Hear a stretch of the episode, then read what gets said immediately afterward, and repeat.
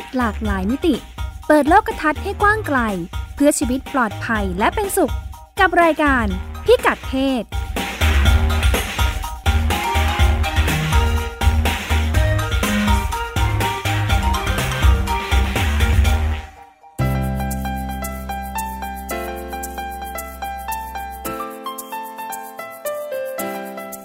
พิกัดเพศวันนี้ติดตามเรื่องเพศหลากหลายมิติกับเราได้ที่นี่ ช่วงเช็คอิน ไปดูหนังกินข้าวจุงมือจูบแก้ม แบบไหนหมายถึงยินยอมมีเซ็กส์เรื่องเพศไม่พลาดวันนี้ วัน IDAHOT รู้จักเข้าใจคนรักเพศเดียวกัน คนข้ามเพศ และคนรักสองเพศ คุยกับเจษฎาแต้สมบัติ ผู้อำนวยการมูลนิธิเครือข่ายเพื่อนกะเทย เพื่อสิทธิมนุษยชน และช่วงชมรมพ่อแม่ ลูกวัยอนุบาลซุกซนเรื่องเพศ แนะนำผู้ปกครองรับมือให้ถูกวิธี โดยสาวิตรีพาทีทิน พยาบาลโรงพยาบาลบ้านนานครนายก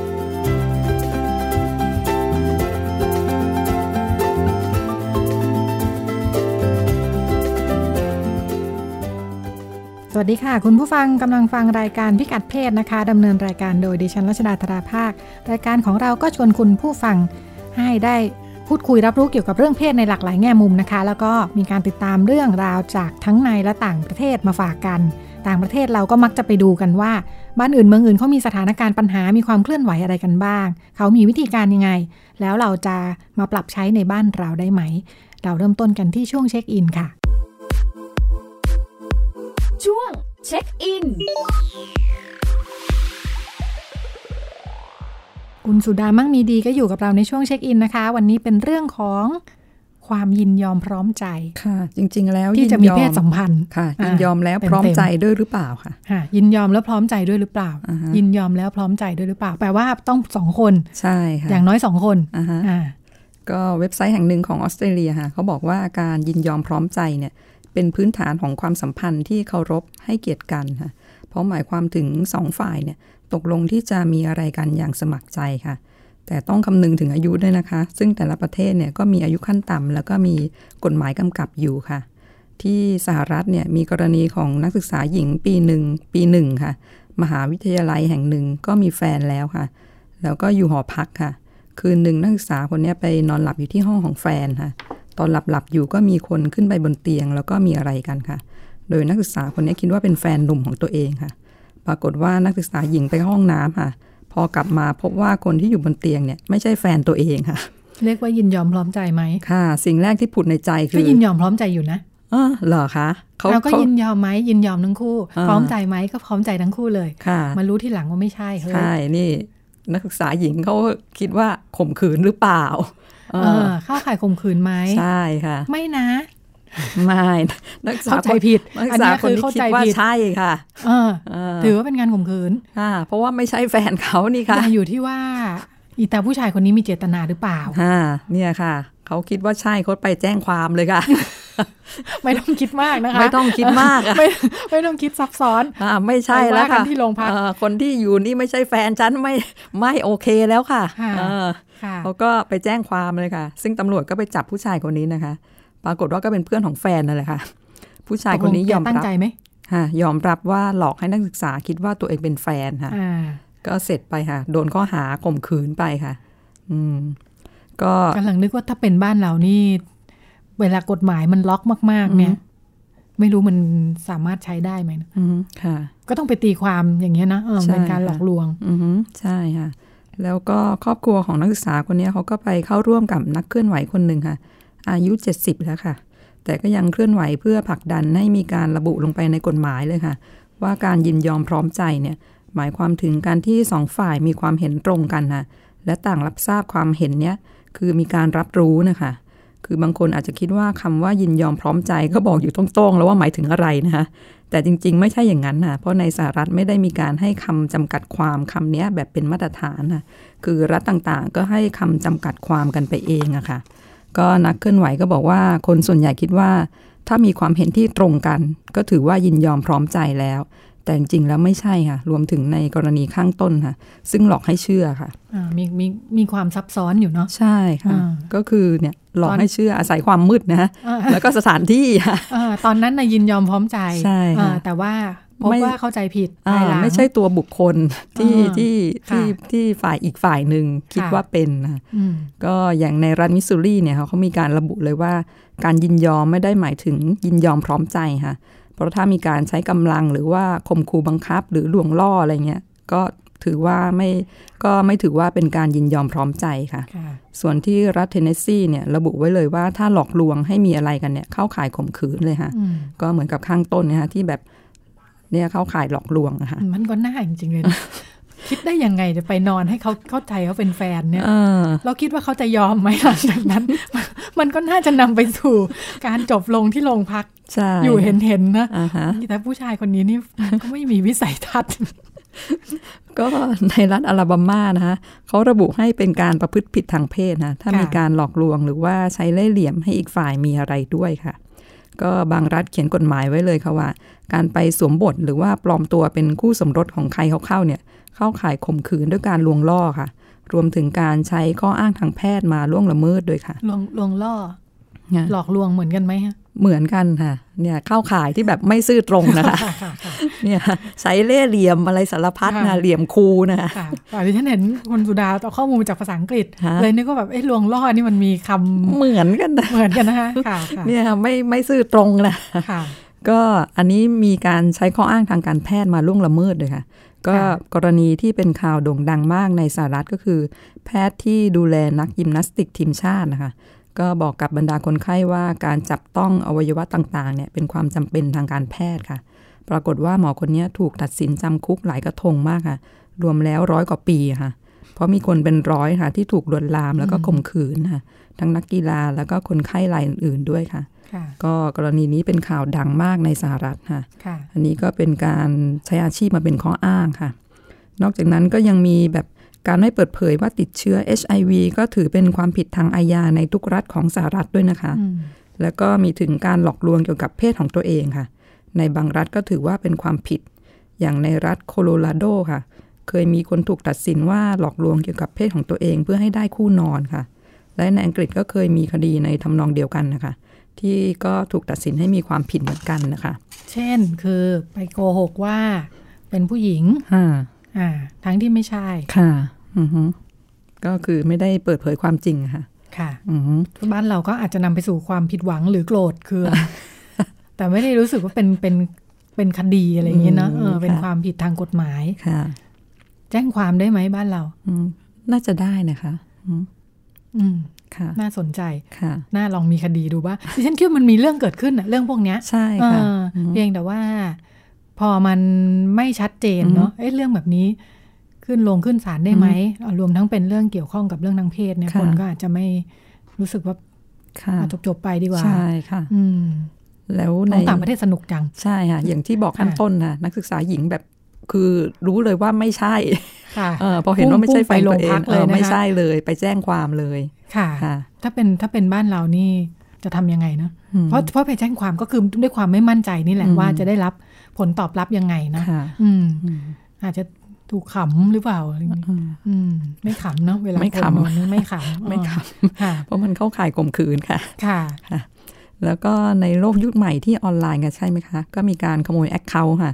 แล้วปลอมหรือหลอกว่าเป็นคนนั้นคนนี้นะค่ะส่วนใหญ่ก็หลอกเอาเงินจากเพื่อนของคนที่ไปขโมย account มานะคะหรือว่ามาเพื่อแบบฉ้อโกงอะไรเงี้ยค่ะค่ะก็ขณะที่ถ้าใช้วิธีเนี้ยมาเพื่อหวังจะมีอะไรกับคนอื่นนั้นน่ะ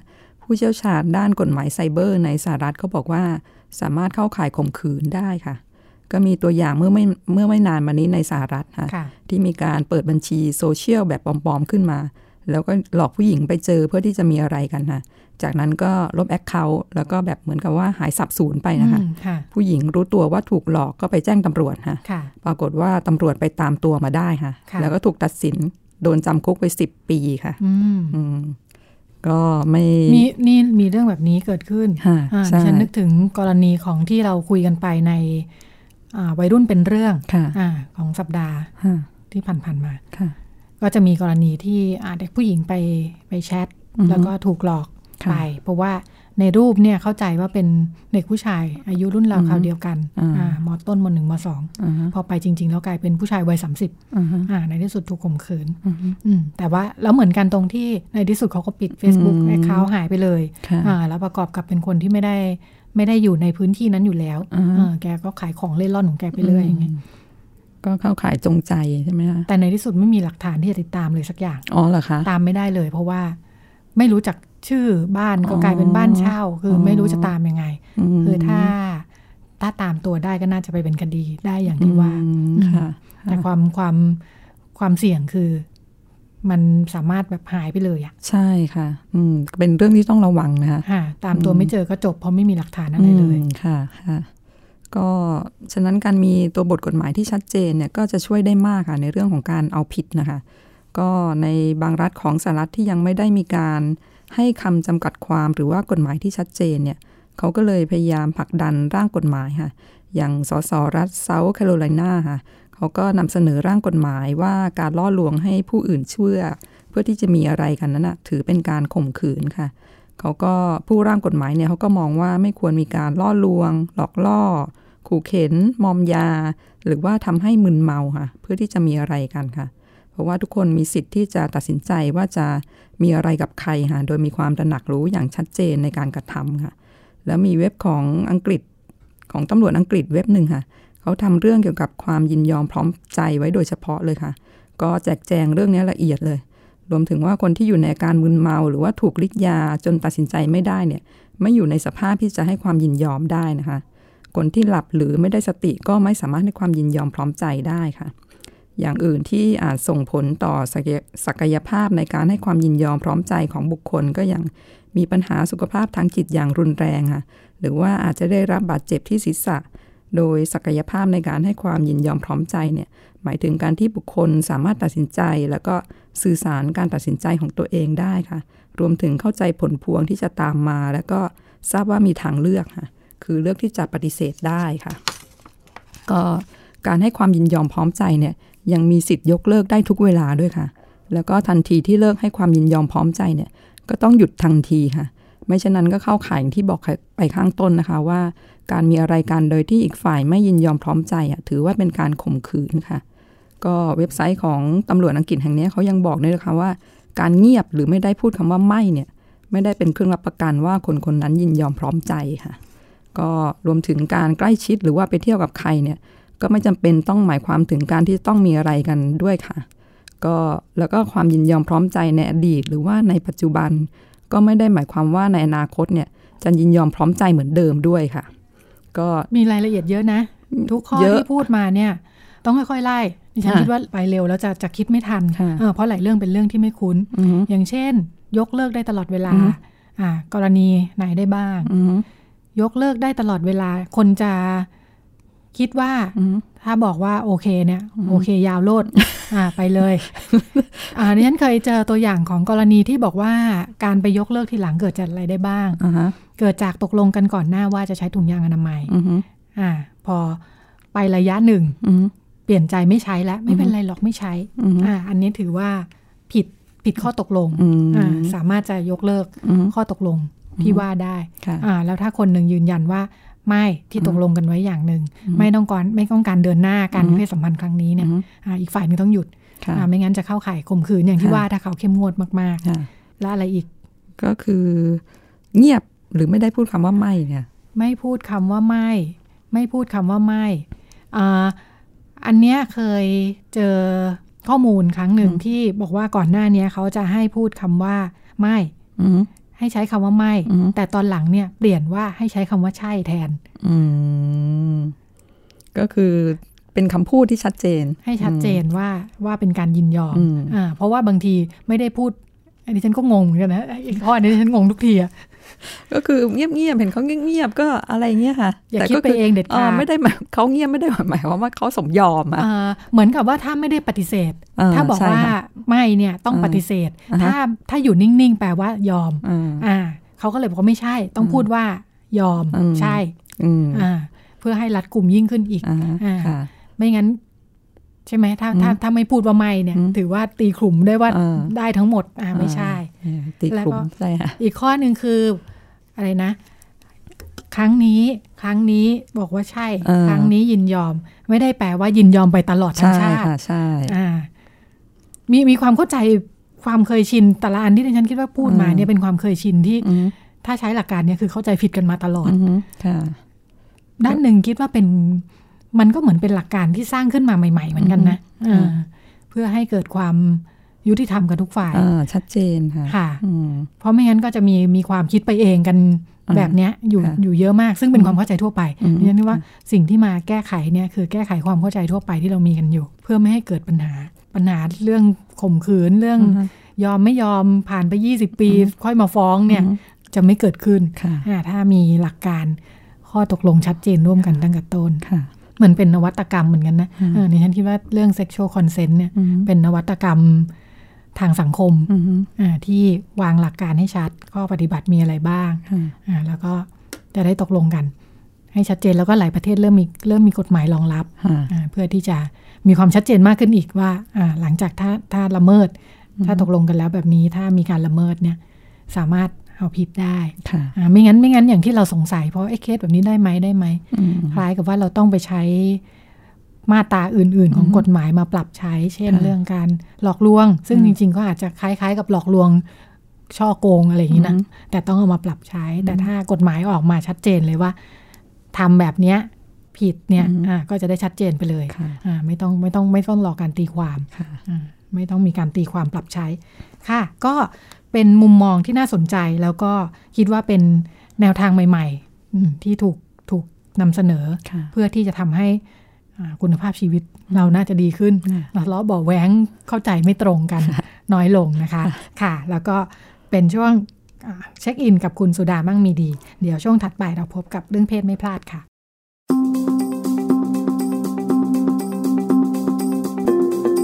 เรื่องเพศไม่พลาด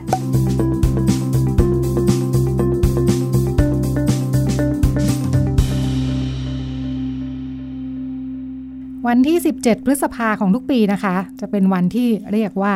ไอดาฮอตย่อมาจาก International Day Against Homophobia Transphobia และไบโฟเบียนะคะ ก็คือวันสากลเพื่อการยุติการเกลียดกลัวคนรักเพศเดียวกันคนข้ามเพศและคนรักสองเพศ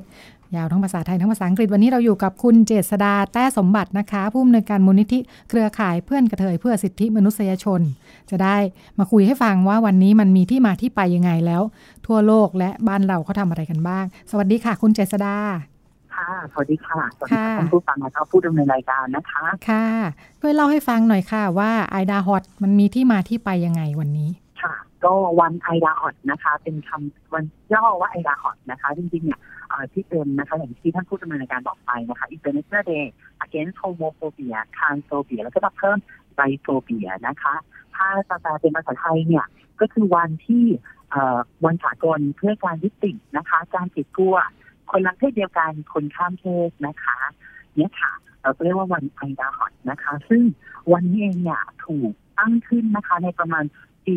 2004 ค่ะ เพื่อที่จะรณรงค์นะคะ สร้างให้เกิดความเข้าใจนะคะ ในประเด็นเรื่องเกี่ยวกับสิทธิความหลากหลายทางเพศนะคะ มาพูดถึงเรื่องสถานการณ์ ความรุนแรงการตีตาและการเลือกปฏิบัติที่เกิดขึ้น กับกลุ่มคนที่เขาเป็นชายนักชายหญิงนักหญิงนะคะ หรือว่าคนข้ามเพศเองก็ตามเนี่ย อันนี้เนี่ยเกิดขึ้นตอนปี 2004 ค่ะ ถามว่าทำไมจะต้องเป็นวันที่ 17 พฤษภาของทุกๆปีเนี่ย ต้องเล่าย้อนกลับไปนะคะ ในประวัติศาสตร์การขับเคลื่อนเรื่องเกี่ยวกับ สิทธิของบุคคลที่มีความหลากหลายทางเพศนะคะ สิทธิ LGBT ก็ตามเนี่ย ต้องบอกว่าวันที่ 17 พฤษภาเนี่ย เป็นวันที่องค์กรอนามัยโลกค่ะ ในปี 1990 ค่ะ ได้มีการยกเลิกนะคะบัญชีจำแนกโรคสากลนะคะ หรือว่าที่เราเรียกว่าตัว ICD นะคะ อันนี้เนี่ยได้ยกเลิกว่าคนที่เป็นคนรักเพศเดียวกันนะคะ ทั้งคนที่เป็นชายรักชาย คนที่เป็นหญิงรักหญิงเนี่ยไม่ใช่ความ ผิดปกติทางจิตนะคะ ไม่ใช่ความเบี่ยงเบนทางเพศนะคะยกเลิกออกไปจากตัวบัญชีจำแนกโรคค่ะ ซึ่งเมื่อก่อนเนี่ยคนที่เป็นชายรักชายและคนที่เป็นหญิงรักหญิงรวมถึงคนข้ามเพศเนี่ยจะถูกระบุในบัญชีจำแนกโรคสากลนะคะ แล้วก็จะมีวิธีการการรักษามากมายไม่ว่าจะเป็นการให้ฮอร์โมนบำบัดการช็อตไฟฟ้านะคะ ซึ่งมันเป็นวิธีการที่ละเมิดสิทธิ์มาก ๆ เลยนะ ในอดีตนะคะแต่พอมีการขับเคลื่อนไปเนี่ยก็มีการสร้างความรู้ความเข้าใจว่าแท้ที่จริงแล้ว คนที่เป็น LGBT เนี่ยไม่ใช่ความผิดปกติทางจิตนะคะไม่ใช่ความเด่นเด่นทางเพศนะคะ องค์กรอนามัยโลกจึงได้ถอดถอนออกไป ในการระบุว่าคนที่เป็นชายรักชายรับหญิงรับหญิงเนี่ยคือความผิดปกติทางจิตในวันที่ 17 พฤษภาดังนั้นมันจึงเป็นวันที่เป็นเหมือนกับแลนด์มาร์กนะคะปักหมุดเลยในเรื่องการเปลี่ยนแปลงในการถอดถอนอคติทางเพศออกจาก วาทกรรมทางการแพทย์ออกจากองค์ความรู้เกี่ยวกับคุณหมอนะคะ ก็เลยเป็นวันที่ 17 พฤษภาค่ะ ซึ่งพอเลือกเป็นวันที่ 17 พฤษภาคมเนี่ยต้องบอกว่าณปัจจุบันเนี่ยก็มีองค์กรนะคะ ในหลายประเทศนะคะ ประมาณ 130 กว่าประเทศทั่วโลกนะคะ ที่จัดงานวันไอดาฮอตนี้เกิดขึ้นค่ะ ซึ่งในหลายประเทศเองก็ตามเนี่ยก็จะถูกระบุอยู่ในปฏิทินนะคะ ประจำชาติเลยว่าเป็นวันหนึ่งเหมือนกับวันสตรีสากลนะคะพูดง่ายๆว่า ทุกคนจะต้องตระหนักในเรื่องเกี่ยวกับสิทธิและความเป็นธรรมของบุคคลที่มีความหลากหลายทางเพศนะคะ แล้วก็มีองค์กรนะคะ ทั้งองค์กรภาครัฐ องค์กรพัฒนาเอกชน องค์กรระหว่างประเทศเองก็ตามเนี่ยก็จะลุกขึ้นมาจัดกิจกรรมค่ะ ซึ่งรูปแบบกิจกรรมเนี่ยมีความหลากหลายนะคะ ไม่ว่าจะเป็นกิจกรรมในเชิงวิชาการ เป็นสัมมนานะคะ เป็นเอ่อ public forum เวทีสาธารณะนะคะ การจัดประกวดการรณรงค์นะคะ การฉายคลิปวิดีโอฉายหนังเองก็ตามนะคะ เพื่อที่จะสร้างให้เกิดความเข้าใจและความตระหนักในเรื่องเกี่ยวกับสิทธิและความเป็นธรรมทางเพศนะคะ โดยเฉพาะในกลุ่มของบุคคลที่มีความหลากหลายทางเพศค่ะค่ะก็มีพัฒนาการมานะคะจากคำเนี่ยอย่างเช่นณปัจจุบันนี้เรียกว่า IDAHOT ใช่ไหมคะ เมื่อก่อนเรียกว่า IDAHO นะคะ แต่ก็เอ่อ มีการพยายามที่จะรวมประเด็นนะคะ ไม่ว่าจะเป็น homophobia transphobia biphobia นะคะ หรือว่า lesbian phobia ก็ตามเนี่ย ก็คืออธิบายง่ายคือเป็นการเกลียดกลัวคนที่แตกต่างจากตัวเอง ไม่ว่าเขาเหล่านั้นจะเป็นชายรักชายหญิงรักหญิงคนข้ามเพศหรือว่าคนรักได้หลายเพศเองก็ตามเนี่ย อันนี้เนี่ยก็มี การเปลี่ยนในเชิงของคำไปแล้วแต่องค์กรที่จะไปเรียกใช้ค่ะ แต่ทั้งนี้ทั้งนั้นเนี่ยไอการเพิ่มเติมเปลี่ยนตัวย่อของคำจากไอดาฮอตเอ่อเป็นจากไอดาโฮเป็นไอดาฮอตแล้วก็เป็นไอดาโฮบิดเองก็ตามเนี่ย ก็จะเพื่อที่จะให้ครอบคลุมคนในทุกอัตลักษณ์ทางเพศ ทุกรสนิยมทางเพศค่ะ อันนี้ก็เป็นความเป็นมาสั้นๆนะคะ ถ้าใครต้องการข้อมูลเพิ่มเติมเนี่ยสามารถเข้าไปติดคนได้นะคะ ที่ ว็บไซต์นะคะ m a y นะคะ m a y 1 7 org ค่ะ เป็นเว็บไซต์หลักของเออองค์กรระหว่างประเทศที่ทำรวบรวมนะคะไม่ว่าจะเป็นกิจกรรมต่างๆ ที่รณรงค์ภายในช่วงหน้าเทศกาลของไอดาฮอตนะคะ ว่ามีประเทศไหนบ้าง มีความเป็นมานะคะค่ะสามารถหาข้อมูลเพิ่มเติมได้ทางอินเทอร์เน็ตค่ะ ค่ะ ในบ้านเรามีมีการจัดกิจกรรมความเคลื่อนไหวในวันนี้ยังไงบ้างคะในบ้านเราเนี่ยต้องเล่าให้ฟังว่ากับ เทศกาลนะคะ หรือว่าวันสำคัญที่ว่าด้วยของการยุติการเกลียดกลัวคนรักเพศเดียวกันและคนข้ามเพศหรือ IDAHOT เนี่ยครั้งแรกเนี่ยในปี 2013 ค่ะ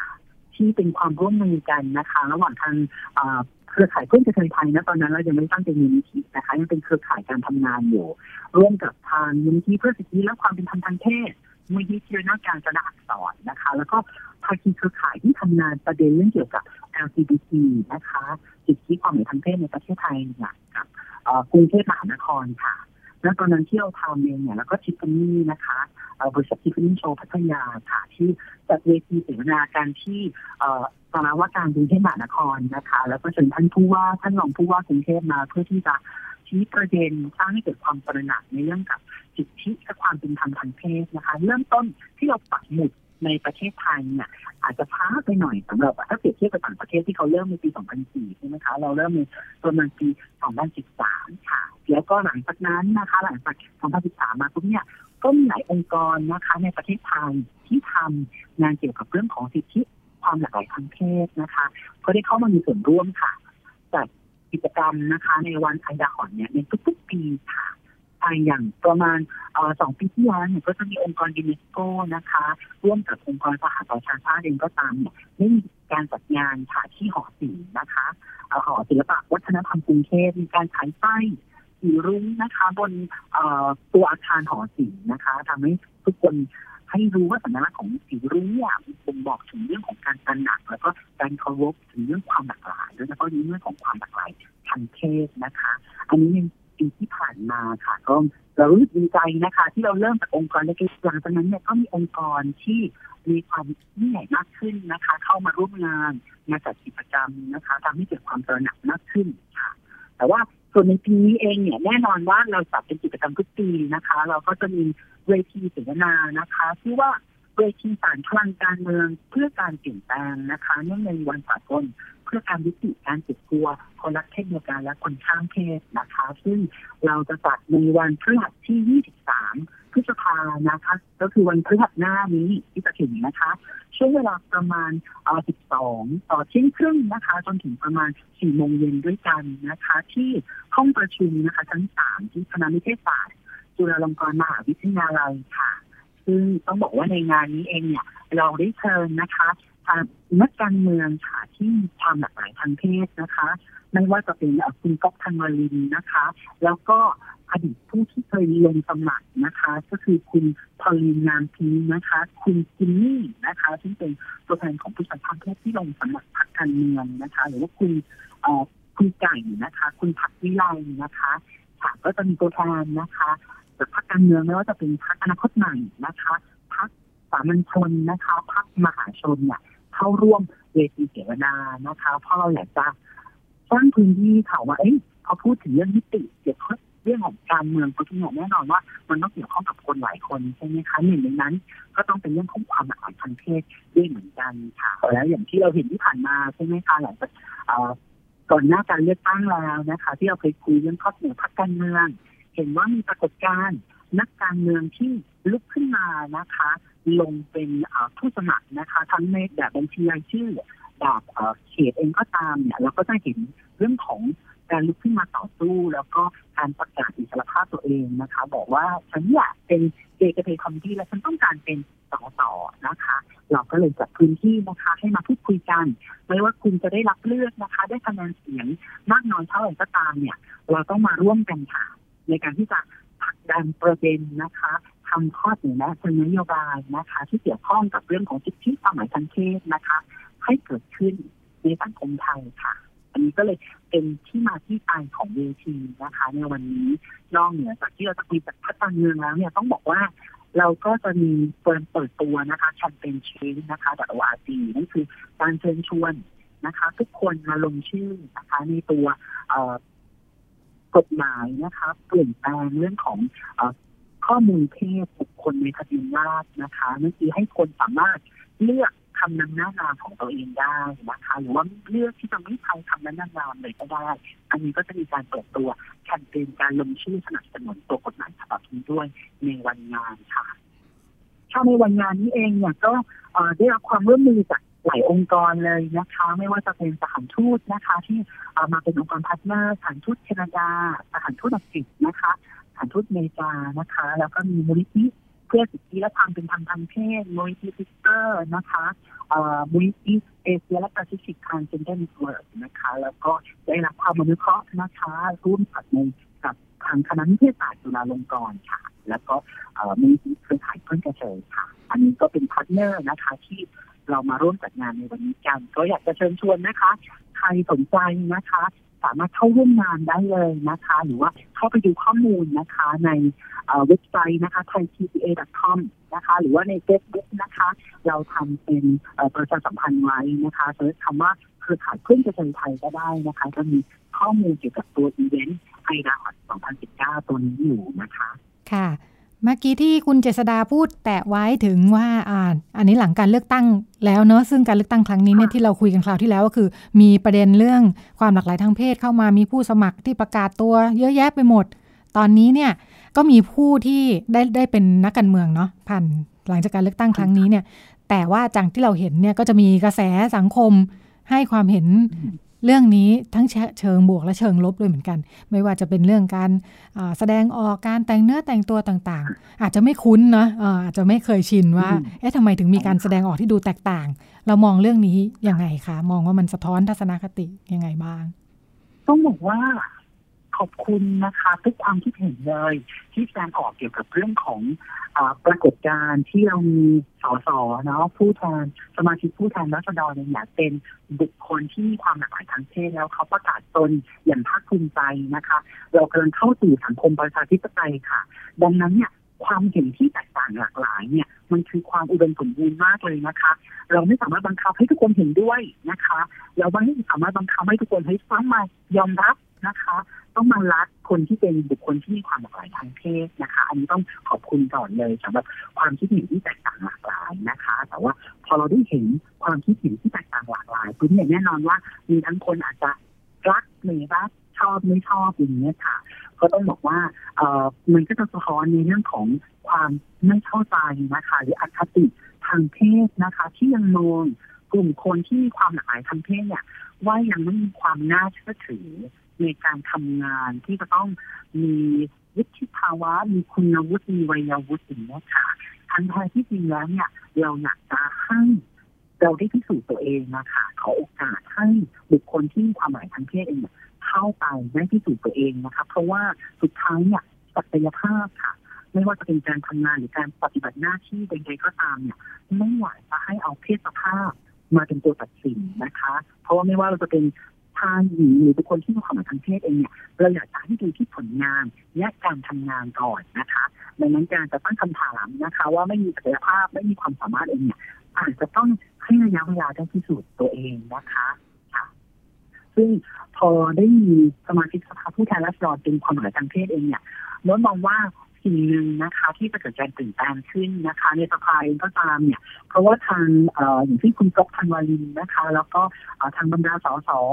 ที่มีความหมายทางเพศเองเนี่ยได้ยื่นหนังสือต่อเลขาธิการนะคะ สภาผู้แทนราษฎรในเรื่องของการขอแต่งกายตามเพศสภาพนะคะ อันนี้เนี่ยเป็นสิ่งที่สังคมไทยนะคะ จะได้เรียนรู้ค่ะ ในเรื่องของการอยู่ร่วมกันกับความแตกต่างหลากหลายเลยค่ะ เพราะว่าเวลาเราออกแบบใช่ไหมคะเครื่องแต่งกายยูนิฟอร์มต่างๆเองก็ตามเนี่ย ก็จะคิดว่าก็เป็นโลกใบนี้มีแค่หญิงกับชาย เท่านั้นแล้วบุคคลที่มีความหลากหลายทางเพศล่ะเขาอยากจะแต่งกาย ตามเพศสภาพเขานะคะ ที่มีความสุภาพเองเนี่ยอันนี้เนี่ยเป็นสิ่งที่ต้องทำความเข้าใจจากสังคมค่ะว่าสุดท้ายแล้วถึงแม้จะมีคำนหน้าว่านายก็ตามเนี่ยก็สามารถที่จะใส่กระโปรงได้ใช่ไหมคะค่ะอันนี้เป็นสิ่งที่กฎระเบียบนะคะในรัฐสภานะคะ จะต้องปรับเปลี่ยนแก้ไขนะคะนี่ยังแอบคิดอยู่เลยนะคะว่า เวลาเดินเข้าสภาไปแล้ว ถ้าเราสามารถแต่งกายตามเพศสภาพได้แล้วเนี่ยในเอกสาร วาระ การประชุม สรุปรายงานการประชุมต่างๆ เนี่ย เป็นไปได้เนี่ยเราไม่อยากที่ใส่คำนำหน้านามเลยนะคะ หรือแม้กระทั่งป้ายที่ตั้งตรงหน้าผู้สมัครสมาชิกสภาผู้แทนราษฎรก็ตามเนี่ยใส่แค่ชื่อกันค่ะ เพราะว่าคิดว่าไม่อยากจะให้เอาคำนำหน้านามเนี่ยมาเป็นตัวตัดสินนะคะเพราะว่าถ้าคำนำหน้านามไม่สอดคล้องกับเพศสภาพในปัจจุบันของท่านผู้ที่ดำรงตำแหน่งนี่นะคะสสเองก็ตามเนี่ย มันจะยิ่งทำให้เกิดความเข้าใจที่คาดเคลื่อนนะคะ อันนี้เนี่ยก็เราอยากจะเห็นการเปลี่ยนแปลงในเรื่องตัวนี้ด้วยเหมือนกันนะคะ อาจจะเริ่มเลยค่ะที่รัฐสภานะคะ ที่แรกเลยค่ะ ค่ะ ก็การเมืองยุคนี้ก็อาจจะดู เปิดโอกาสได้มากที่สุดสำหรับการที่จะผลักดันนโยบายหลาย ๆ เรื่อง จากที่เคยมีการทำงานกันมาอย่างต่อเนื่องนะคะ ถ้าให้คุณเจษดาลองลองประเมินลองจัดอันดับดูสักนิดนึงเราทำกันมาหลายเรื่องมาก ๆ ในประเด็นที่เกี่ยวข้องกับสิทธิความหลากหลายทางเพศเนี่ยมีประเด็นอะไรบ้างที่เราติดตามผลักดันกันอยู่ แล้วก็ลองเรียงซิว่ามันมีอันไหนพอจะมีความหวังมากน้อยยังไงบ้างคะค่ะเออจริงๆเนี่ย ประเด็นที่เราอยากจะทำงานขับเคลื่อนและผลักดันในเชิง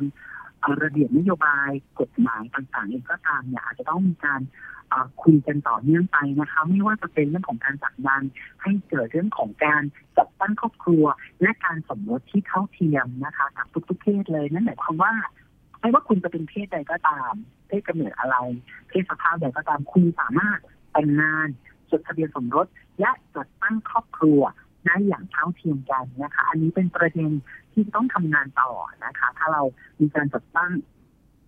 สภาแล้วนะคะ แล้วก็เข้าสู่ในกระบวนการของประชาธิปไตยแล้วเนี่ยประเด็นนี้เองเนี่ยเป็นประเด็นที่ต้องหารือต่อนะคะ ว่าเราจะมีการแก้ไขกฎหมาย ประมวลกฎหมายแพ่งและธรรมสักผ้าในเรื่องของครอบครัวไหมนะคะ เรื่องการจดทะเบียนสมรสการแต่งงานนะคะ หรือเราจะผลักดันให้เกิดกฎหมายฉบับ ใหม่อีกฉบับหนึ่งเพื่อให้เกิดการรับรองนะคะแล้วก็พิทักษ์ในเรื่องของการจัดตั้งสิทธิทางครอบครัวของคนทุกคนอย่างแท้จริงนะคะ อันนี้เป็นสิ่งที่เราต้องทำงานต่อนะคะสองก็คือว่าเรื่องของกฎหมายนะคะ ในการเปลี่ยนหรือการแก้ไขคำนำหน้านามนะคะ ตอนนี้เรากำลังร่างตัวร่างพระราชบัญญัตินะคะ การแก้ไข ข้อมูลเพศบุคคลในทะเบียนราษฎรนะคะ อย่างที่โน้ตได้บอกไปในตอนต้นนะคะ ว่าให้คนเนี่ยสามารถที่จะมีทางเลือกนะคะเพราะตอนนี้เนี่ยเราถูกเลือกมาตั้งแต่ที่เราเกิดแล้วค่ะว่าเราเป็นเพศอะไรนะคะ ก็ถูกคุณหมอไปเรียกติดใช้เลยใช่ไหมคะแล้วก็ต้องดำเนินตามเพศนั้นมาโดยตลอดทั้งนี้เนี่ยในปัจจุบันเรามีความหมายทางเพศนะคะ มีเทคโนโลยีในการข้ามเพศเองก็ตามเนี่ยเพศสภาพเราจึงแตกต่างจากเพศกำเนิดนะคะ ดังนั้นการเปลี่ยนแปลง คำนำนั้นนามให้ตามเพศสภาพอย่างถูกต้องเนี่ยอันนี้จึงเป็นระเบียบปฏิบัตินโยบายที่ต้องแก้ไขแล้วก็ผลักดันเป็นต่อไปนะคะ ที่เราอยากจะเห็นนะคะ แล้วก็นอกเหนือจากนั้นเองเนี่ยเราต้องไปทำงานค่ะกับเรื่องของระบบการศึกษานะคะ อย่างที่ผ่านมาใช่ไหมคะเราจะเห็นกระแสในโซเชียลมีเดียใช่ไหมคะว่า มีการแก้ไขปรับปรุงในเรื่องของหลักสูตรสุขศึกษาแล้วนะคะทีนี้เนี่ยเราอยากจะเห็นค่ะว่า หลังจากที่มีการแก้ไขปรับปรุงตัวหลักสูตรสุขศึกษา ที่เมื่อก่อนที่ถูกระบุใช่ไหมคะว่าคนที่มีความหลากหลายทางเพศเนี่ย เป็นความผิดปกติทางจิตเป็นความเบี่ยงเบนทางเพศ เป็นโรคจิตอย่าเข้าใกล้อย่าไปมีความสัมพันธ์ด้วยอย่างนี้ค่ะ ซึ่งมันทำให้เกิดการรังแกกันในสถาบันการศึกษา และเกิดอคตินะคะนำไปสู่การอินตาและการเลือกปฏิบัติต่อบุคคลที่มีความหลากหลายทางเพศเนี่ยถ้าแก้ไขแล้วเนี่ย เราก็ต้องตามต่อค่ะว่า คนที่นำหลักสูตรนี้ไปใช้นะคะ คุณครูอาจารย์ที่ใช้สอนเองเนี่ยนำไปใช้อธิบายหรือว่าใช้สอนอย่างไรได้บ้างนะคะ แล้วก็มีการประเมินผลความเข้าใจนะคะ ของนักเรียนในโรงเรียนนะคะ ว่าเขาอ่านแล้วเขาเข้าใจหรือเปล่าหลักสูตรที่แก้ไขเนี่ยนะคะ อันนี้อาจจะต้องตามต่อไปนะคะ ในเรื่องของการแก้ไขหลักสูตรสุขศึกษานะคะ แต่เราก็อยากจะเห็นเรื่องของการสร้างโรงเรียนที่เป็นมิตรนะคะสถาบันการศึกษาที่เป็นมิตร การออกแบบสาธารณูปโภคที่เป็นมิตรกับนักเรียนในสถาบันการศึกษานะคะไม่ว่าจะเป็นห้องน้ำอาคารสถานที่นะคะเครื่องแต่งกายเองก็ตามหลักสูตรการเรียนการสอนนะคะ แล้วก็อีกประเด็นนึงเนี่ยที่เป็นประเด็นที่เราต้องตามต่อนะคะ นั่นคือเรื่องของรัฐสวัสดิการนะคะ หรือว่าการจัดสวัสดิการนะคะ ในเรื่องของเกี่ยวกับสุขภาพนี้ก็ตามให้กับบุคคลที่มีความหลากหลายทางเพศนะคะ ไม่ว่าจะเป็นการเข้าถึงสวัสดิการ ประกันสังคมนะคะ หรือว่าสิทธิบัตรทองเองก็ตาม จะต้องครอบคลุมในเรื่องของกระบวนการการข้ามเพศนะคะนั่นคือว่าเราสามารถเข้าไปเข้าถึงเรื่องของการใช้ฮอร์โมนได้นะคะ ตามเพศสภาพณปัจจุบัน เราสามารถเข้าถึงสิทธิบริการในเรื่องของการศัลยกรรมการแปลงเพศได้นะคะ ซึ่งวันนี้เนี่ยจะต้องเป็นสวัสดิการของรัฐที่ต้องจัดเตรียมไว้ให้คนข้ามเพศนะคะ อันนี้เป็น ประเด็นเบื้องต้นที่มันมีทั้งประเด็นที่เราต้องตามต่อใช่ไหมคะประเด็นที่เราต้องผลักดันขับเคลื่อนเข้าไปใหม่เพื่อให้เกิดการที่ทักรับรองและคุ้มครองในบุคคลที่มีความหลากหลายทางเพศค่ะแต่อีกประเด็นหนึ่งที่น้อยอยากจะชวนคุยนะคะ เพราะว่าหลายคนก็จะตื่นเต้นใช่ไหมคะ ไม่ว่าการนำเสนอของสื่อเองก็ตามเกี่ยวกับเรื่องของสมาชิกสภาผู้แทนราษฎรที่มีความหลากหลายทางเพศนะคะ เราอยากจะบอกว่าจริงๆเนี่ย การทำงานในประเด็นเกี่ยวกับเรื่องของสิทธิทางเพศ ประเด็นเรื่องเกี่ยวกับความหมายทางเพศเองก็ตามเนี่ยไม่จำเป็นนะคะ จะต้องรอให้มีสภาชิกสภาผู้แทนราษฎรที่มีความหมายทางเพศเข้าไปนั่งในสภา จริงๆแล้วเนี่ยเป็นหน้าที่ของสมาชิกสภาผู้แทนราษฎรทุกคนเลยค่ะ ที่คุณจะต้องทำงานเป็นตัวแทนประชาชนนะคะ และสร้างการมีส่วนร่วมฟังเสียงของประชาชนว่าประชาชนมีปัญหาอะไร มีความต้องการอะไรนะคะ และคุณก็ต้องทำงาน ไม่ว่าจะเป็นเรื่องของการสร้างให้เกิดระเบียบนโยบาย ให้คุ้มครองสิทธิของคนที่เขาถูกทำให้เป็นใช้ขอบของสังคมนะคะหรือว่าประชากรกลุ่มเฉพาะเองก็ตามเนี่ยอันนี้เนี่ยเราคิดว่าเป็นหน้าที่ของสสทุกท่านค่ะ เราไม่อยากจะได้ฝากความหวังว่าเอ้สสที่เป็นความหมายทางเพศต้องมาทำงานเฉพาะประเด็นเรื่องความหมายทางเพศเท่านั้น อันนี้เราคิดว่าอาจจะไม่ใช่แต่ทั้งนี้ทั้งนั้นเนี่ยสสที่มีความหมายทางเพศเองก็ตามสามารถเป็นตัวแทนของประชาชนของพลเมืองไทยทุกคนได้ค่ะเพียงแต่เขาอาจต้องมีถุงแว่นตาการทำงานบนหลักการในเรื่องของสิทธิมนุษยชนนะคะ แล้วก็มองถึงคนทุกคนเท่ากัน สร้างกระบวนการการมีส่วนร่วมและการรับฟังเสียงของประชาชนนะคะ อันนี้ที่อยากจะฝากไว้ค่ะ ค่ะ ก็ไล่กันมาตั้งแต่เรื่องใหญ่ ๆ เลยเนาะระดับนโยบายสังคมที่ต้องมีการผลักดันกันต่อ ทราบว่าล่าสุดของทางมูลนิธิเครือข่ายเพื่อนกระเทยเพื่อสิทธิมนุษยชนมีโครงการครอบครัวครอบครัวอยู่ด้วยที่เกี่ยวข้องกับเรื่องความหลากหลายทางเพศ อยากให้คุยให้ฟังสักนิดค่ะ ค่ะตอนนี้นะคะเรากำลัง ดำเนินนะคะโครงการที่เกี่ยวกับเรื่องของการพัฒนานะคะ เครือข่ายครอบครัวที่มีบุตรหลานที่มีความหลากหลายทางเพศนะคะ ซึ่งอันนี้ต้องขอบคุณนะคะทางสสสนะคะ ที่ได้ให้การสนับสนุนในการจัดกิจกรรมนี้นะคะค่ะก็ในตัวโครงการนี้ค่ะจริงๆเนี่ยอยากจะเล่าให้ฟังนะคะว่า เป็นโครงการต่อยอดมานะคะ ที่เราเคยทำตัวแนวปฏิบัติสำหรับครอบครัวที่มีบุตรหลานเป็นกะเทยสาวประเภทสองหรือคนข้ามเพศ แล้วเรารู้สึกว่าเอ้ยทำประเด็นเฉพาะคนข้ามเพศไม่ได้แล้วเพราะว่ามีสิ่งสะท้อนมานะคะ ว่าพ่อแม่ผู้ปกครองที่เขามีบุตรหลานเป็นชายรักชายเป็นหญิงรักหญิงเป็น intersex เองเป็นไปเซ็กชวลก็ตามเนี่ยเขาก็อยากจะรู้ถึงแนวปฏิบัติหรือความเข้าใจเบื้องต้นที่จะคุยกับลูกหลานเขา ที่เป็นกลุ่มความหมายทางเพศนอกจากคนที่เป็นกระเทยหรือสาวประเภทสองนะคะ แล้วปรากฏว่าตอนเราทำงานตัวโครงการแรกไปเนี่ยก็ได้การตอบรับดีนะคะมีสื่อมวลชนเข้ามา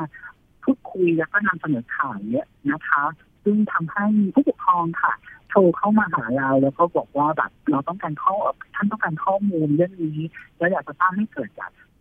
พูดคุยกับพ่อแม่ผู้ปกครองคนอื่น ๆ เพื่อจะสร้างให้เกิดการเรียนรู้เกิดขึ้นนะคะเราจึงพัฒนานะคะทำมาเป็นโครงการตรงนี้เกิดขึ้นค่ะ ซึ่งพื้นที่ทำงานนะคะโครงการนำร่องของเราเนี่ยก็จะคุยกับพ่อแม่ผู้ปกครองเนี่ยในสองภูมิภาคด้วยกันนะคะเริ่มต้นก่อนเลยนั่นคือภาคกลางแล้วก็ทางภาคเหนือนะคะ ที่จะชวนคุณพ่อคุณแม่ผู้ปกครองที่มีบุตรหลานเป็น LGBT เป็นความหมายทางเพศเข้ามาคุยกันนะคะ ถึงเรื่องของการเลี้ยงดูลูกของตนเองนะคะ หรือว่าความกังวลใจของลูกของตัวเองนะคะ แล้วก็พัฒนาไปเป็นเรื่องของแผนการทำงานของเครือข่ายผู้ปกครองร่วมกันค่ะ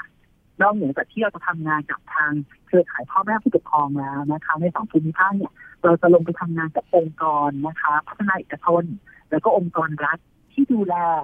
เด็กและเยาวชนนะคะ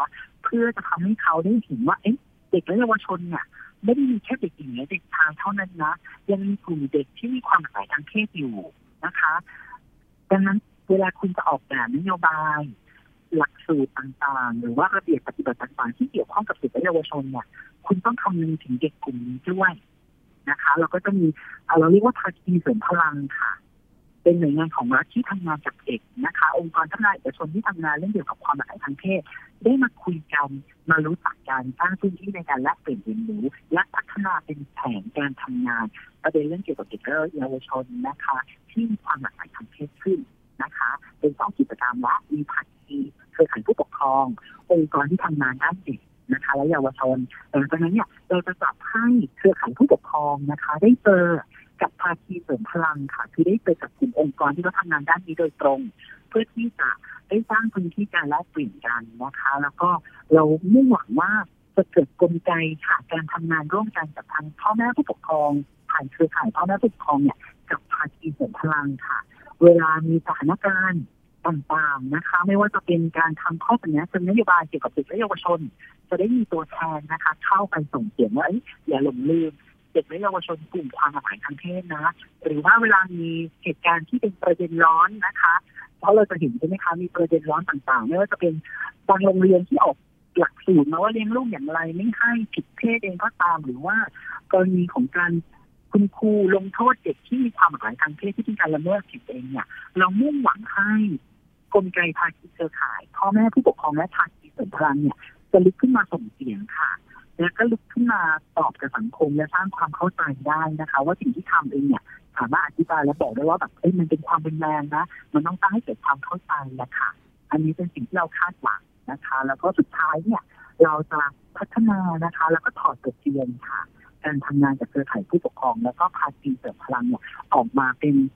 ชุดความรู้ความเข้าใจนะคะหนึ่งเรื่องด้วยกันนะคะ ในการดูแลบุตรหลานที่มีความหลากหลายทางเพศค่ะ อันนี้เป็นโครงการคร่าวๆนะคะ ตอนนี้เนี่ยเราอยู่ในช่วงระหว่างการหาคุณพ่อคุณแม่นะคะผู้ปกครองเองก็ตามที่สนใจจะเข้าร่วมโครงการกับเรานะคะ มีลูกที่เป็นเกย์กะเทยทอมดี้นะคะ สามารถติดต่อเข้ามาได้ผ่านทางรายการก็ได้นะคะ หรือว่าเข้าไป inbox ใน Facebook นะคะ ของเครือข่ายเพื่อนกะเทยไทยนะคะ ก็ส่งมาได้นะคะ ถ้าอยากเข้าร่วมกิจกรรมกับพวกเรานะคะอันนี้ก็ยินดีเลยค่ะ ค่ะเอเดียนสงสัยค่ะทำไมถึงได้ลงพื้นที่เฉพาะภาคกลางกับภาคเหนือคะ อันนี้เป็นโครงการนำร่องก่อนนะคะ พื้นที่เอ่อต้องบอกว่าจากโครงการที่แล้วที่เราทำงานปฏิบัติของพ่อแม่ผู้ปกครองที่มีบุตรหลานเป็นกระเทยสาวประเภทสองเนี่ยเราลงพื้นที่สิบภานะคะ เราพบว่าพื้นที่ที่พ่อแม่ผู้ปกครองยอมรับลูกที่เป็นกระเทยหรือสาวประเภทสองได้เนี่ย อันดับหนึ่งคือภาคเหนือนะคะ รองลงมาเนี่ยคือภาคอีสานนะคะ แล้วก็ภาคกลางเป็นอันดับสามและภาคใต้นะคะ ยอมรับได้น้อยที่สุด นะคะ ดังนั้นเนี่ยพอมาขึ้นโครงการเฟสที่สองของเราเนี่ย เราคิดว่าเรายังไม่กระโดดไปทางภาคใต้เลย เพราะเนื่องจากสถานการณ์การไม่ยอมรับค่อนข้างเยอะใช่ไหมคะ ในขณะเดียวกันเนี่ยเรากำลังทำงานกับกลุ่มที่ไม่ใช่แค่สาวประเภทสองละเป็นชายรักชายหญิงรักหญิงเนี่ย การเปิดพื้นที่การทำงานในพื้นที่ที่การยอมรับมากนะคะกับพื้นที่ภาคกลางที่มีระดับการยอมรับอยู่ตรงกลางเนี่ยน่าจะสร้างให้เกิด กูดพัฒน์ได้อะค่ะหรือว่าบทเรียนที่ประสบความสำเร็จเพื่อจะนำร่องไปต่อในพื้นที่นะคะ เราหวังให้เกิดโครงการเกิดสามนะคะไปพื้นที่ที่ระดับการยอมรับผู้ปกครองเนี่ยลดลงเอาน้อยที่สุดนี่คือภาคใต้นะคะซึ่งเรามุ่งหวังว่าถ้าเราไปทำในพื้นที่ภาคใต้ทุกเนี่ยไม่ใช่พวกเราแล้วค่ะ ที่จะลงไปทำกระบวนการสร้างความเข้าใจจากพ่อแม่ผู้ปกครอง เราจะดึงคุณพ่อคุณแม่จากภาคเหนือ คุณพ่อคุณแม่จากภาคกลางลงไปคุยกับคุณพ่อคุณแม่ที่ภาคใต้ นะคะ เพื่อจะให้พ่อแม่คุยกันนะคะ จะได้เกิดความเข้าใจมีประสบการณ์ร่วมกัน แล้วก็เกิดเป็นภาคีเป็นเกิดขึ้นนะคะ ดังนั้นจึงเป็นเหตุผลที่ว่าเราจึงเลือกพื้นที่ในหลักการยอมรับมากที่สุดกับการยอมรับในระดับกลางก่อนนะคะ เพราะถ้าเรากระโดดไปทางภาคใต้เลยเนี่ยอาจจะมีสามารถถามคุณพ่อคุณแม่ได้เลยนะคะ เพราะเราไม่มีการสร้างความเข้าใจเบื้องต้นก่อนค่ะ ค่ะ เป็นโครงการภาคเหนือและภาคกลางก่อนนะคะค่ะ เป็นโครงการที่น่าสนใจแล้วก็กำลังจะเริ่มต้นนะคะ แล้วเดี๋ยวเราคงจะได้ติดตาม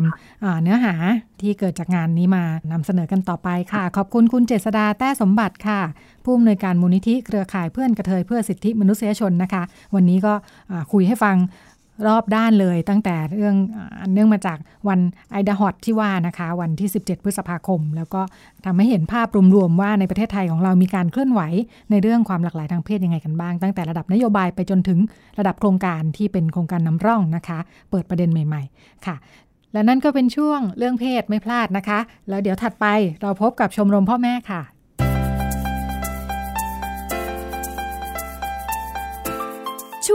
ชมรมพ่อแม่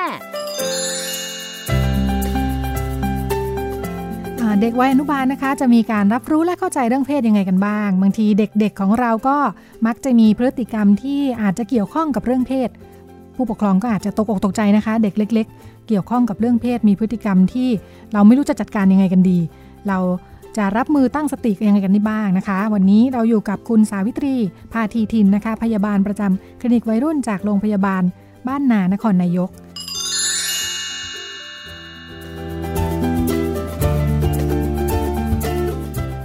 มีลูกสาวกับลูกชายค่ะ เพิ่งจะเข้าเรียนชั้นอนุบาลทั้งคู่เลย วันหนึ่งค่ะดิฉันปล่อยให้ลูกเนี่ยเล่นน้ำในอ่างกันอยู่สองคน พอกลับมาเจอก็ปรากฏว่าคนที่เป็นพี่อะค่ะ ลูกชายของดิฉัน ให้น้องสาวจับอวัยวะเพศอยู่ คุณแม่ตกใจมากเลยค่ะ จึงได้จับแยกกัน เจอแบบนี้ควรจะทำยังไงดีคะ ช่วงปฐมวัยนะคะ ช่วงปฐมวัยก็คือ ถ้าเข้าโรงเรียนอนุบาลก็จะประมาณน่าจะสามขวบนะคะ ทีนี้การสอนเรื่องเพศในเด็กอะค่ะ เราเราต้องมาดูตามพัฒนาการเด็ก เด็กจะรู้จักแยกเพศได้เมื่อตอนสามขวบนะคะ ทีนี้การที่เด็กนะคะ เริ่มเริ่มมี เรื่องของความสนใจทางเพศเนี่ยแต่ว่าเด็กเขาอยากรู้นะคะเขาอยากรู้เฉยๆแล้วก็เขาเรียนรู้เฉยๆไม่ได้เกี่ยวกับอารมณ์เหมือนผู้ใหญ่นะคะ ไม่ได้เกี่ยวกับอารมณ์ทางเพศเหมือนผู้ใหญ่เพราะฉะนั้นให้ให้เข้าใจว่าบางทีเด็กเขาเห็นเนี่ยเขาแค่อยากรู้ว่ามันเป็นยังไงมันคืออะไร แล้ววิธีการที่ผู้ปกครองเนี่ย จะเข้าไปดูแลเด็กก็คือหนึ่งเลยค่ะ อย่าตกใจ อย่าทำท่าตกใจให้เด็กเห็นนะคะ ห้ามดุห้ามว่า เพราะนี่คือเรื่องธรรมชาตินะคะสิ่งที่ผู้ปกครองต้องคิดไว้ก็คือ มันเป็นเรื่องธรรมชาติ ซึ่งเราจะต้องสอนลูกให้เรียนรู้เรื่องเพศตั้งแต่เด็กๆนะคะ การที่เราสอนให้ลูกเรียนรู้เรื่องเพศตั้งแต่เด็กๆเนี่ยค่ะ มันจะต้องสอนในเรื่องของหนึ่งนะคะ ด็กจะต้องรู้ว่าเขาเป็นเพศหญิงหรือเพศชายเขาแยกออกได้ตามธรรมชาตินะคะ วิธีการสอนเรื่องพวกนี้นะคะ มันก็จะต้องเริ่มสอนมาตั้งแต่เล็กพอเราพาเขาอาบน้ำใช่ไหมคะแล้วก็สอนเขาโดยที่ตอนแรกเลยมันก็คือรูปลักษณ์ภายนอก ก็คือหนึ่งเราก็สอนในเรื่องของร่างกายทั่วไปเหมือนเหมือนว่าตอนขวบขึ้นเนี่ย ถ้าตามพัฒนาการเด็กจะต้องชี้อวัยวะได้หนึ่งส่วน เพราะฉะนั้นเวลาเราสอนเด็กอะค่ะ เราก็ได้ต้องสอนตั้งแต่ตาหูจมูก สอนไปได้ว่า อันนี้เรียกว่าจิ๋มอันนี้เรียกว่าจูนะคะ ซึ่งเด็กอาจจะยังไม่เข้าใจแต่เราให้เขารู้ว่าอวัยวะในร่างกายเขาเนี่ย อันนี้เรียกว่าอะไรเรียกว่าอะไรก่อนนะคะ พอโตขึ้นมาเรื่อยๆ แล้วก็เราก็สอนให้เขารู้จักว่าเอออันนี้คือส่วนของร่างกายนะคะ แล้วก็ไม่ต้องตกใจเมื่อมันมี อ่า มันมีความรู้สึกขึ้นมา นะคะ อย่างเช่น ถ้าเด็กผู้ชายเห็นไหมคะบางทีก็จะมีไอจูโดขึ้นมาเนี้ยค่ะ ซึ่งตรงนี้ก็คือเป็นเรื่องของธรรมชาตินะคะพ่อคุณพ่อคุณแม่ไม่ต้องกังวล แต่แล้วก็ไม่ต้องแสดงท่าตกใจหรือเป็นเรื่องแสบอันนี้ก็คือเรื่องของธรรมชาตินะคะ ทีนี้ เราต้องมีวิธีการสอนเด็กอะค่ะว่าเด็กจะดูแล ตัวเองยังไงนะคะ ในเรื่องของร่างกายการทำความสะอาดการอะไรพวกนี้ แล้วก็การที่จะเวลาเราเจอเหตุการณ์อย่างนี้ขึ้นมาค่ะ ถ้าเราถ้าตอนนั้นที่ทำก็คือหนึ่งแยกแยกน้องสาวออกไปใช่ไหมคะ แยกคนหนึ่งออกไปแล้วแล้วก็ให้น้องผู้ชายอยู่ เราก็คุยกับน้องผู้หญิงว่าอวัยวะส่วนนี้ไม่ได้มีไว้ให้ใครเล่น แล้วก็คุยกับน้องผู้ชายด้วยเนาะว่า อันนี้คือไอ้สูเรานะคะ มีไว้ทีไม่ได้มีไว้สำหรับจับเล่นอย่างเงี้ยค่ะ คือให้ลูกเข้าใจว่าอวัยวะส่วนนี้มีไว้เพื่อทำอะไร แล้วไม่ได้ผิดแปลกแตกต่างไปจากธรรมชาตินี่คือเรื่องของปกติที่ถ้าบางทีมันก็จะมีโอกาสที่จะโดดขึ้นมาหรือมีความรู้สึกขึ้นมาอย่างเงี้ยนะคะ แล้วก็อีกอย่างหนึ่งก็คือ ถ้าคุณแม่แยกลูกไปแล้ว ก็ต้องคุยกับลูกทั้งสองคนให้เข้าใจอย่างเงี้ยค่ะ ส่วนเรื่องของ ถ้าเผื่อว่าเขาโตขึ้น เราก็จะสอนเขาเพิ่มขึ้นเรื่อยๆนะคะ ตั้งแต่เรื่องของการแยกเพศก็คือเรื่องของมือ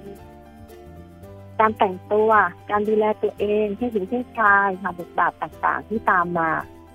การที่เราสอนตั้งแต่เด็กเนี่ยค่ะ โตขึ้นเขาก็จะมีความรู้สึกว่า อันนี้คือสิ่งที่เป็นธรรมชาติ ไม่ได้สิ่งที่ผิดปกติ เขาจะรู้สึกว่า เขาจะมีวิธีการดูแลอย่างไรนะคะ แล้วก็ปรึกษาเราได้ด้วยถ้าเราได้สอนเข้ามาเรื่อยๆนะคะค่ะค่ะ อีกเรื่องหนึ่งที่ต้องต้องอคอยสังเกตและควรระวังก็คือเรื่องคือเมื่อเราสอนที่เขารู้อะค่ะ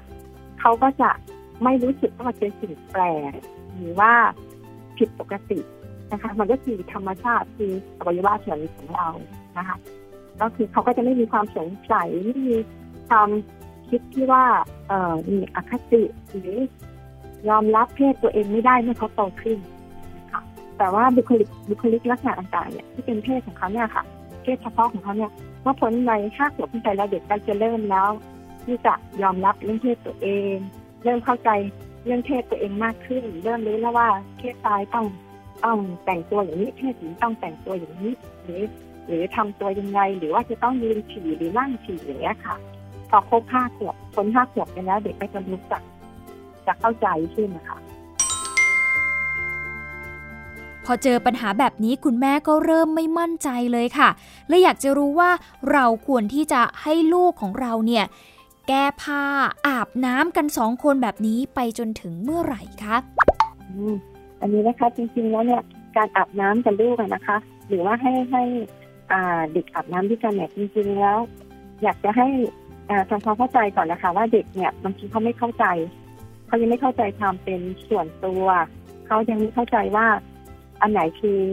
สิ่งที่จะต้องปิดบังปกปิดแต่เราสามารถที่จะสอนเขาได้โดยการนี่แหละค่ะให้เขาอาบน้ำเองปิดการอาบน้ำเอง แล้วก็สอนให้เขารู้ว่า เขา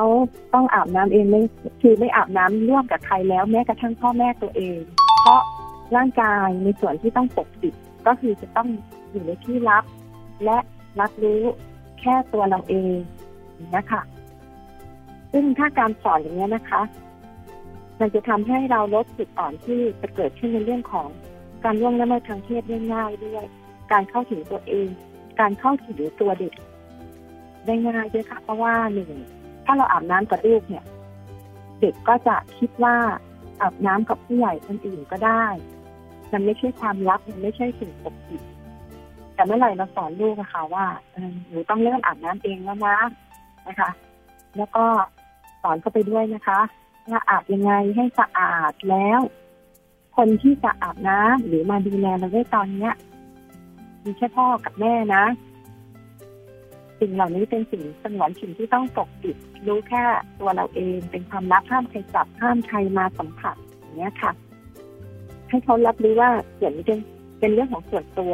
ควรจะปกปิดกับส่วนนี้ควรเปิดเผยเขาพอโตขึ้นเขาจะได้รับรู้ด้วยอะค่ะว่า อ่า ร่างกายเราเนี่ย มันเป็นสมบัติของเราแล้วก็ส่วนไหนต้องดูแลส่วนไหนต้องไม่เปิดเผยส่วนไหนเปิดเผยให้เหมาะสม คือต้องสอนตั้งแต่เด็กๆเพราะฉะนั้นก็คือถ้าเมื่อไหร่ที่เด็กเริ่มอาบน้ำเองได้ดูแลตัวเองได้เราก็ต้องแยกแล้วค่ะว่าให้เขาอาบเองเราจะเข้ามาดูแค่ความเรียบร้อยนิดหน่อย บางครั้งเราก็ต้องปล่อยลูกด้วยว่า ไว้ใจเขาด้วยค่ะว่าเขาสามารถที่จะดูแลตัวเองได้ ขอบคุณข้อมูลจากคุณสาวิตรีพาทีทินนะคะ พยาบาลจากโรงพยาบาลบ้านนานครนายกนะคะที่ มาให้มุมมองกับเราว่าสำหรับเด็กเล็ก ๆ เราจะสร้างให้เขาเรียนรู้และมีความเข้าใจเรื่องเพศได้ยังไงบ้าง เริ่มตั้งแต่วัยต่อแต่นะคะ เด็กสามารถแยกเพศตามธรรมชาติได้แล้ว เพราะฉะนั้นก็คุณพ่อแม่สามารถสอนได้ว่าให้ลูกสามารถเข้าใจแยกได้ว่าอันนี้เรียกว่าผู้หญิงอันนี้เรียกว่าผู้ชายตามธรรมชาตินะคะ ทางธรรมชาติ เพื่อให้เด็กมีคำที่จะเรียกอวัยวะต่าง ๆ เหมือนเช่นแขนขาจูจิ๋มนะคะ เด็กจะได้เรียกถูกว่าอะไรเป็นอะไร แล้วก็ สามารถดูแลตัวเองได้ด้วย เบื้องต้น เช่นการทำความสะอาด แล้วก็ขั้นตอนต่อไปเนี่ยจะได้รู้ด้วยว่าอะไรที่เป็นส่วนที่จะต้องหวงแหนปกปิด แล้วก็เป็นเรื่องส่วนตัวที่คนอื่นจะจับต้องไม่ได้ ถ้าเราไม่ยินยอมนะคะ ก็จะเป็นการให้เด็กเรียนรู้เพื่อป้องกันกันละเมิดทางเพศด้วยนะคะค่ะรายการชมรมพ่อแม่นะคะ เป็นความร่วมมือระหว่างสถานีวิทยุไทย PBS นะคะ กับสำนักอนามัยการเจริญพันธุ์กรมอนามัยกระทรวงสาธารณาสุข เพื่อจะสื่อสารมุมมองที่เป็นประโยชน์นะคะ ให้กับคุณผู้ฟังทั้งที่เป็นคุณพ่อคุณแม่ผู้ปกครองนะคะ เพื่อสามารถดูแลลูกหลานได้อย่างเหมาะสมนะคะรายการพิกัดเพศวันนี้ หมดเวลาแล้ว รายการของเราก็พบกับคุณผู้ฟังเป็นประจำทุกสัปดาห์นะคะ ทาง w w w t h a i p b s r a d i o c o m แล้วก็สามารถรับฟังได้จากแอปพลิเคชัน Thai PBS Radio นะคะ รวมทั้งแอปพลิเคชัน Podcast พิมพ์คำว่าพิกัดเพศ มีรายการให้รับฟังย้อนหลังได้ทุกตอนนะคะ วันนี้เวลาหมดแล้ว ดิฉันลาคุณผู้ฟังไปก่อนพบกันใหม่สัปดาห์หน้า สวัสดีค่ะ ติดตามรับฟังรายการย้อนหลังได้ที่เว็บไซต์และแอปพลิเคชันไทย PBS Radio ไทย PBS ดิจิทัล Radio วิทยุข่าวสารสาระ เพื่อสาธารณะและสังคม